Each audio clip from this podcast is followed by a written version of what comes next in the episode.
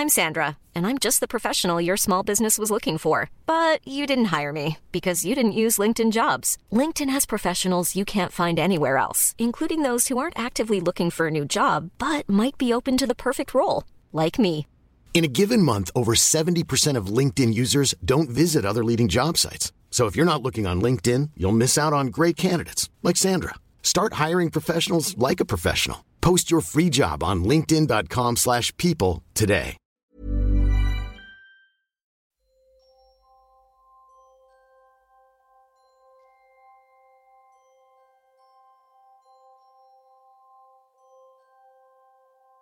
Magandang araw po, Sir Jupiter, at sa mga tagapakinig ng Sityo Bangungot. Ako po si Andeng, taga Norte. Lalaki po ako. Hindi ko na po sasabihin kung saang banda kami ng Norte para hindi po ganoon kabulgar dahil alam kong may makakakilala sa akin. Marami din po kayong taga-subaybay dito sa gawin namin at dahil din sa kanila kaya ko nakilala ang inyong channel. Gusto ko lang ibahagi ang kwento ng buhay ko pati ang kwento ng mga lolo ko. Matanda na po ako ngayon. Hindi natin alam kung hanggang kailan lang ang buhay natin. Kaya gusto ko nang ibahagi ito para naman pagdating ng araw ay may makakarinig na minsan may kagaya pala namin na nabuhay sa mundong ito. Hindi ko po alam kung pamilyar kayo sa tinatawag na keykeepers o tagapangalaga ng susi. Mahiwaga po ang susi na ito, Sir Jupiter. Nalaman ko lang ang gamit nito nung nagkaisip na ako. Ang susi pong ito ay pambukas sa isang pintuan kung saan doon pinakakawalan ang mga nilalang na hindi dapat nandito sa ating mundo. Ako po ay ampon ng isang keykeeper. Isang bansag na kami lang din ang nagbigay sa aming sarili. Bata pa lang po ako noon nang mabuksan ang aking isipan sa hiwaga na mayroon ang ating mundo. Kinamatayan na ito ng mga lolo ko pero naaalala ko pa rin ang kabutihan nila at tapang habang tinutupad ang kanilang tungkulin. Ang susi pong pinangangalagaan namin ay may kalakihan ang sukat Una ko itong nakita na suot ni Lolo Paeng. Nilagyan pa niya ng tali para ikwintas. Kagaya ito ng mga sinaunang susi na malaki. Bilog ang hawakan at pahaba ang dulo na may keywords at bit. Ako po ay ulila na dahil namatay ang nanay ko nang ako ay ipanganak. Wala na rin po akong tatay dahil sumakabilang bahay siya. Ang kwento sa akin ng lolo ko. Lumaki ako sa pangangalaga ng aking biyolohikal na lolo, si Lolo Tito. Pero bata pa lang po ako ay nakakakita na ako ng mga hindi nakikita ng ibang tao. Naman ako ang kakayahang ito kay Lolo Tito dahil pareho kaming may kakayahan. Para hindi ako matakot sa mga nakikita ko, sinanay niya ako kung paano kontrolin at gamitin ang kakayahan ko. Para makapamuhay raw ako ng normal kahit naiiba ako sa karamihan. Si Lolo Paeng at Lolo Tito po ay magkaibigan. Ipinakilala ako ng biological kong lolo kay Lolo Paeng noong minsan na nagkita sila at kasama ko. May pinag-uusapan sila noon na tungkol sa susi at sa kakayahan daw ng apo ni Lolo Paeng. Hindi ko naman sinasadyang marinig ang usapan nila. Pero ang naaalala kong sinasabi niya ay ang apo ni Lolo Paeng na may kakayahang galing daw sa dilim o sa Diablo. May kakambal daw na ahas na kulay itim ang kanyang apo at nagpapakita raw ito sa panaginip ng apo niya. Nagkakatotoo raw ang panaginip na yon kinabukasan o kaya ay sa mga susunod na araw. Hindi raw niya pwedeng ibigay ang susi sa apo niya dahil doon. Kailangan daw ay sa katulad ni Lolo Tito na galing din sa liwanag o sa mabuti ang kakayahan. Mayroon din naman daw ibang susi si Lolo Paeng na pwede niyang ipamana sa kanyang apo pero yun daw ay para sa proteksyon nito para hindi magamit sa masama ang kakayahan ng kanyang apo. Hindi ko maintindihan ang usapan nila noon kasi bata pa po ako. Pero nung nagkaisip na ako, saka ko lang naintindihan ang lahat. Tinuruan ako ni Lolo Tito na magbasa ng litanya, mga dasal, mga orasyon, mga nobina, pati na ang pagtawag sa pangalan ng Diablo na noon ay hindi ko alam na Diablo pala ang tinatawag ko. Pinamememorize niya sa akin ang mga dasal na yon Lagi rin niya akong pinag-eehersisyo para daw tumibay ang katawan ko at lumakas. Dahil darating daw ang araw na marami akong matutulungan. Isang gabi nagising akong nahihirapan si Lolo Tito sa paghinga habang natutulog. Dinig na dinig ko siyang humihilik pero mabibigat ang paghinga. Natatakot ako dahil may pagkakataong humihinto sa paghinga si Lolo ng ilang segundo. Akala ko ay hindi na siya humihinga. Mabuti na lang bumabalik din ang hininga niya. Pagbaling ko sa kanya ay may nakita akong malaking nilalang na nakadagan sa kanyang tiyan. Takot na takot ako dahil noon lang ako nakakita ng ganoong halimaw. Sobrang laki nito na parang higante. Kahit nanginginig ako sa takot ay sinubukan ko itong itulak para umalis sa pagkakadagan sa ibabaw ng dibdib ni Lolo. Pero hindi man lang ito matinag. Malamig at makinis ang katawan ng halimaw na yon, pero dahil gabi hindi ko gaanong makita ang kabuuan niya dahil kulay itim din ito. Nahahalo sa dilim ng gabi ang kanyang kabuuan, pero hindi ko maipaliwanag kung bakit. Alam ko na titiyak ko kung gaano ito kalaki sa pamamagitan lang ng pakiramdam. Naririnig kong tinatawag ako ni Lolo Tito pero hindi ko siya pinapansin dahil mas gusto kong itulak ang halimaw na nakadagan sa kanya. Nagpatuloy pa rin ako sa pagtulak sa nilalang na yon. Ang takot ay napalitan na ng galit. Nagalit ako sa sarili ko kasi wala akong magawa at may tulong. Pakiramdam ko noon ay walang silbi ang pagiging bata ko dahil sa liit ng aking katawan. Naramdaman ko na ang panghihina ng aking braso. Tumingin ako kay Lolo nang hawakan niya ako sa braso. Alam kong wala na siyang lakas at hindi na niya kaya ang bigat ng nakadagan sa kanyang halimaw dahil bilang na lang ang kanyang paghinga.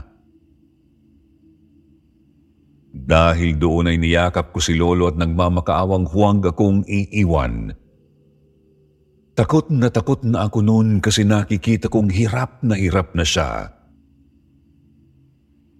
Kahit ang magsalita ay pautal-utal dahil kinakapos na ng hininga. Binulungan niya ako at sinabing hanapin ko raw si Lolo Paeng at tanggapin ang susi na ibinibigay nito sa kanya. Sabi pa niya mas marami raw akong matututunan sa puder ni Lolo Paeng at sana raw, balang araw, marami akong matulungan. Iyak na ako ng iyak noon kasi alam kong namamaalam na siya at yun ang ayokong mangyari. Ang iwanan niya ako at hindi na makakabalik pa. Kitang-kita ko siyang sobrang nahihirapan na. Bumubuka ang bibig pero wala na akong naririnig na mga salita. Hanggang sa huminto na siya nakadilat at nakangangapa. Hindi na siya humihinga. Sinanay ako ni Lolo na makakita sa dilim, kaya't kahit papaano ay nakakaaninag ako. Hindi ko alam ang gagawin. Mabuti na lang nung gabing yun ay dumating si Lolo Paeng sabi niya naramdaman daw niya ang nangyayari kay Lolo. Pero nalungkot siya dahil hindi niya inabutang buhay ang lolo ko. May kasamang batang babae si Lolo Paeng. Nahihiya ito at nagtatago sa likod ni Lolo. Mas bata sa akin ang kasama niyang batang babae.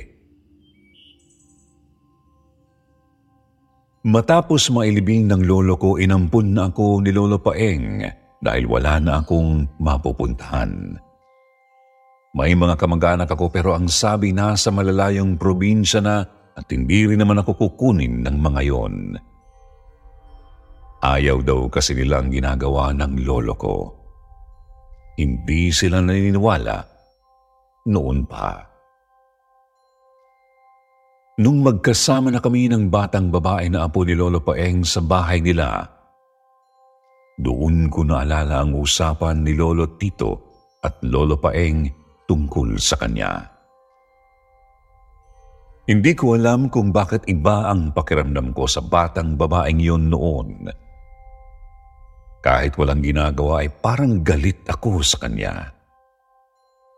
Pag tinitingnan niya ako, nagagalit na agad ako hanggang sa hindi ko maiwasan na sugurin ko siya. Inaway ko talaga siya. Gumanti siya at sinampal ako. Matapang siya kahit bata pa lang kami noon. Umiyak nga ako nung sinampal niya ako. Kasi pakiramdam ko noon, tumabingi ang mukha ko. Malakas siyang sumampal. Pero siya, hindi siya iyakin. Kahit tinutulak-tulak ko na siya ay hindi umiiyak. Hindi rin natatakot. Doon ako napaisip kung anong klasing bata siya. Nalaman kong Lilac ang pangalan niya dahil sinabi ni Lolo Paeng. Sabi ni Lilac sa akin, huwag daw akong bastos at nananakit ng babae. Sa mura niyang edad ay alam na niya yon at alam na rin niyang lumaban at ipagtanggol ang kanyang sarili. Kaya doon ko na siya pinigilan. Yung pakiramdam kong galit sa kanya na palitan ng takot. Doon din ako nagsimulang mailang sa kanya kasi nakakatakot po talaga ang mata niya. Ang sama po niyang tumingin. Akala ko sa paglipat ko sa bahay ni na Lolo Paeng, hindi na ako makakakita ng mga kakaibang nilalang. Pero hindi pala. Doon ko nalaman na kahit saan pala ako magpunta ay makakakita ako Ang nakakatakot pa, mas maraming nilalang sa lugar ni na Lolo Paeng. Napansin ko ang pintuan nila sa likod ng bahay. Kakaibang lock ng pinto. Parehong sinususian ng magkabilang lock. hindi mabubuksan kapag walang susi kaya hindi talaga yun nagagamit. Kailangang sa harapan ng bahay dumaan para makapunta sa likurang bakuran. Wala namang makikita sa likod bahay kundi ang maliit na hardin at groto kung saan ginagawang pahingahan ang lugar na mga ilang Hey, I'm Ryan Reynolds. At Mint Mobile, we like to do the opposite of what Big Wireless does. They charge you a lot, we charge you a little. So naturally, when they announced they'd be raising their prices due to inflation, we decided to deflate our prices due to not hating you. That's right. We're cutting the price of Mint Unlimited from $30 a month to just $15 a month. Give it a try at mintmobile.com slash switch. $45 upfront for three months plus taxes and fees. Promo rate for new customers for limited time. Unlimited more than 40 gigabytes per month. Slows. Full terms at mintmobile.com. Hiring for your small business? If you're not looking for professionals on LinkedIn, you're looking in the wrong place. That's like looking for your car keys in a fish tank. LinkedIn helps you hire professionals you can't find anywhere else, even those who aren't actively searching for a new job but might be open to the perfect role. In a given month, over 70% of LinkedIn users don't even visit other leading job sites. So start looking in the right place. With LinkedIn, you can hire professionals like a professional. Post your free job on linkedin.com slash people today. araw na ako sa bahay nila, napapansin kong si Lolo Paing lang ang naglalabas-masok sa pintuan sa likod bahay. Kasi siya lang ang may susi na kakaiba na kayang buksan ang pintong yun. Nung una kong nakita ang susi ni Lolo Paeng, akala ko ay kwintas niya lang yon dahil lagi lang nakasabit sa lieg. Naalala ko yung sinabi ng lolo ko na mas marami akong matututunan sa puder ni Lolo Paeng. Pero mas marami akong tanong sa isipan dahil sa pagiging misteryoso ni Lolo Paeng. Kaya isang araw, naisipan kong sundan si Lolo Paeng nang buksan niya ang kakaibang pinto. Pero mabilis siyang kumilos. Naisara niya agad bago pa ako makalapit. Nagulat ako nang biglang lumapit si Lilac sa tabi ko. Simula nang sinampal niya ako ay hindi pa kami nagkakausap na dalawa. Akala ko ay sasaktan na naman niya ako kaya lumayo ako agad. Pero nagulat ako nang magtanong siya kung gusto ko raw bang pumasok sa loob. Dahil nga gusto kong malaman kung anong meron sa pintong yun, tumango ako sa kanya. May inilabas siyang susi mula sa bulsa. Kagaya nung kay Lolo Paeng na susi ang hawak niya. Tinanong ko siya kung saan yun galing. Ang sagot niya, ibinigay raw yun ni Lolo Paeng sa kanya. Nag-aalinlangan ako sa sagot niya nang bigla kong maalala ang usapan ni na Lolo na may susi rin si Lilac, pero proteksyon lang niya yon. Pipigilan ko sana si Lilac pero naisuksok na niya ang susi sa siradura at nabuksan na niya ang pinto. Sa una ay wala naman kaming nararamdaman hanggang makaramdam na ako ng lamig. Nagtanungan pa kami kung naramdaman ba naming pareho. Pareho nga po kami ng nararamdaman. Maya-maya pa ay palamig pa ng palamig ang hangin na nanggagaling sa labas ng pintuan. Napakadilim din sa labas. Pareho kaming nagtataka kung paanong naging madilim doon. Gayong tanghaling tapat noon. Parang ibang mundo ang nasa labas ng pintong yon. Hanggang sa bigla kaming nakarinig ng malalim na pagtawa. Para itong nanggaling sa loob ng balon. Umi-echo pa sa loob ng bahay ang tawang yun at napansin din naming gumagalaw ang mga gamit sa bahay na parabang lumilindol. Pareho kaming takot na takot ni Lilac kaya mabilis niyang isinara ang pinto.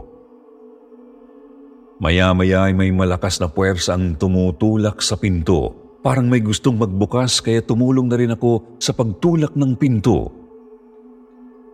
Pero biglang natumpa si Lilac.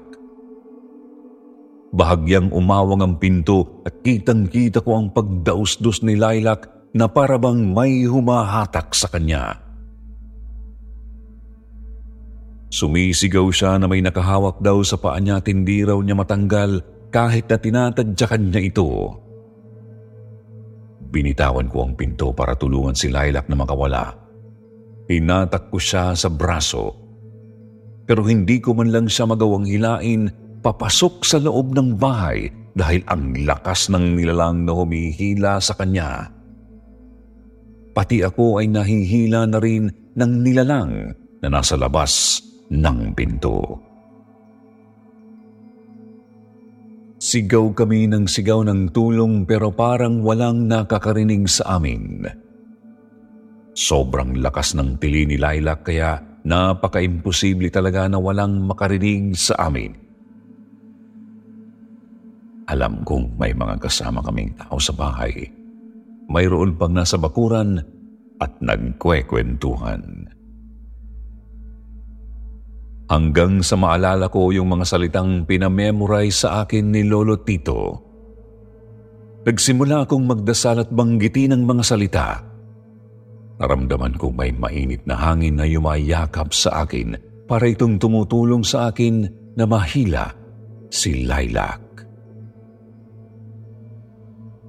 Nang malapit ko nang mahila si Lilac, biglang nagsara ang pinto at naipit ang kanang paa niya.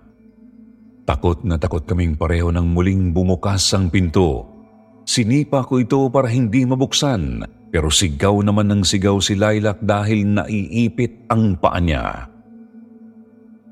Tumigil ako sa pagsipa sa pinto nang marinig ko na ang boses ni Lolo Paeng. Sinasabihan niya kaming huwag itulak ang pinto dahil papasok siya sa bahay. Nawala ang takot ko dahil dumating si Lolo. Natataranta si Lolo Paeng nang makita kami ni Lilac sa ganoong kalagayan. Kaya bigla niyang binuhat ang kanyang apo at akala ko talaga ay pagagalitan niya kami. Mas una niyang inisip si Lilac kaysa magalit. Mabuti na lang talaga pilay at sugat lang ang nangyari sa paa ni Lilac. Ginamot siya ni Lolo Paeng at nilagyan ng benda ang paa niya. Ilang araw din siyang hindi makalakad. Doon kami nagsimulang maging magkaibigan ni Lilac. Nalaman kong hindi pala siya nakakakita ng hinaharap. Hindi rin siya nakakakita ng mga nilalang kagaya ng nakikita ko. Nananaginip lang pala siya. Nakikita niya sa panaginip ang kakambal niyang itim na ahas. Gaya nga ng nangyari sa kanya nang maipit siya ng pinto, na panaginipan niya raw na nakapulupot sa kanan niyang paa ang kakambal niyang ahas. Kinagat pangaraw ang paa niya dahilan para magising siya sa panaginip. Ang akala niya ay masusugatan lang siya sa paa o di kaya ay matatapilok. Pero iba pala ang kahulugan ng kanyang panaginip. Sinabi rin ni Lilac sa akin na napapananginipan raw niya si Lolo Tito. Nakahiga raw ang kakambal niyang itim na ahas sa dibdib ni Lolo at tinutuklaw raw si Lolo. Gusto raw niyang sabihin kay Lolo Paeng pero buong araw itong wala sa bahay nila dahil pinuntahan ng mga nagpapatulong at nagpapakonsulta tungkol daw sa mga pamahiin. Pakiramdam daw niya ay parang sinadya ang araw na yon para hindi matulungan ni Lolo Paeng ang lolo ko. Dahil din sa nangyari sa amin ni Laila kay kinuwento na sa akin ni Lolo Paeng ang tungkol sa pagiging key-keeper. Ang susing yun daw ay ginagamit para makolekta ang isang spirit o entity at dinadala sa kwartong binubuksan ng mahiwagang susi. Kagaya raw sa backdoor ng bahay nila lagusan daw yun patungo sa lugar kung saan pinakakawalan ng mga ganoong nilalang. Noon pa raw ay alam na niya ang aking kakayahan dahil ikinuwento sa kanya ni Lolo Tito. Kaya naisip daw niyan ako raw ang humalili sa kanya pagdating ng panahon. Dahil alam daw niyang alam ko na ang tungkol sa kakayahan ni Lilac na hindi galing sa mabuti. Ngayon ay ako na ang may hawak ng susi na yon, Sir Jupiter. Ibinigay sa akin ni Lolo Paeng bago siya mamatay. Akala ni Lolo Paeng ay interesado si Lilac sa susi, kaya palhim niya sa akin na ibinigay. Pero nang makausap ko si Lilac, ayaw din naman pala yun dahil alam niyang mahirap maging keykeeper. Nang mapangalagaan ko ang susi, doon ko lang nalaman kung para saan ba ito. Nalaman kong may mga nilalang na galing sa ibang mundo at naliligaw dito sa ating mundo. Dahil minsan ay bigla na lang nabubuksan ng kanilang lagusan. Dahil sa pagkamangha sa liwanag na nakikita nila, pinapasok nila ang lagusan. Pero hindi na sila nakakabalik. Kaya po ang trabaho ko ay kunin ang mga nilalang na yon at ibalik sa mundo nila. Nalaman ko rin na hindi naman pala lahat ng entity ay masama. Nagiging mapanakit lang sila dahil sa takot nila sa tao na baka saktan sila. Kaya minsan ay nagbibigay sila ng sakit o di kaya ay parusa. Pero kapag nagkipag-usap ang tao at humingi ng tawad ay pinagagaling naman nila. Nawala ang takot ko sa kagaya nila mula nang hawakan ko ang susi. Pero talaga pong mahirap ang gampanin na ito. Alam kong hindi lang naman ako ang keykeeper sa mundo. Paminsan-minsan na lang din akong umuwi sa dating bahay ni na Lolo Paeng mula nang ako ay magkapamilya na. Si Lilac na ang nakatira doon kasama ang pamilya niya. Nagpupunta lang ako doon kapag nakakahuli ako ng spirit or entity para ibalik sa mundo nila.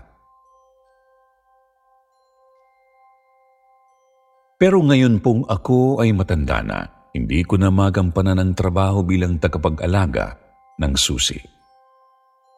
Pero hindi ko po ito balak ipamana dahil mahirap po ito. Gusto kong mamuhay ang mga mahal ko sa buhay bilang normal na tao. Kaya isasama ko na ang susi sa oras na iwan ko ang mundong ito. Dito ko na po tatapusin ang aking kwento. Mahilig po pala ako sa radyo dati pa. Kaya ngayong nasa moderno na tayong panahon, isang programa nyo sa aking pinakikinggan sa ngayon. Marami pong salamat sa pagbasa ng aking sulat. Naway marami pa kayong kwentong mabasa para marami rin kaming mapaglibangan. Ako po uli ito, si Andeng. Maraming salamat. At ngayon naman, eto na ang inyong paboritong shoutout portion. Shoutout going out to Shasha Sudario, Lei Mendoza, Janice Garcia, Twinkle Joy Mohar, Cheng Rojas, Teresita Aguilar, Bess Shin, Athena Lee, DJ Hernosril at Elmer Ibanez Jr.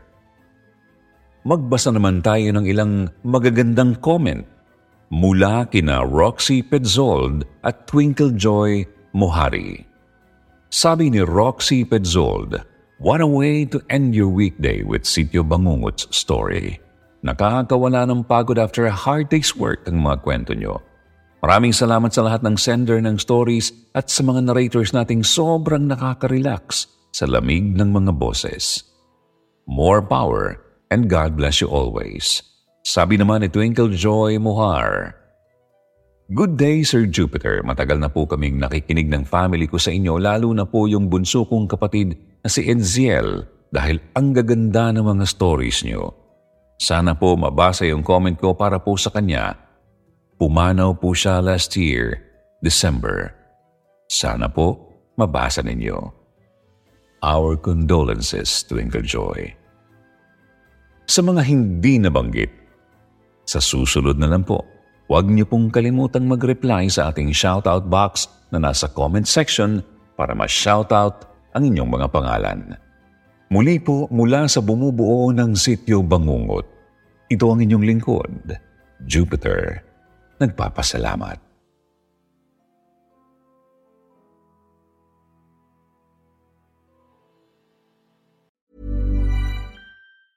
Planning for your next trip?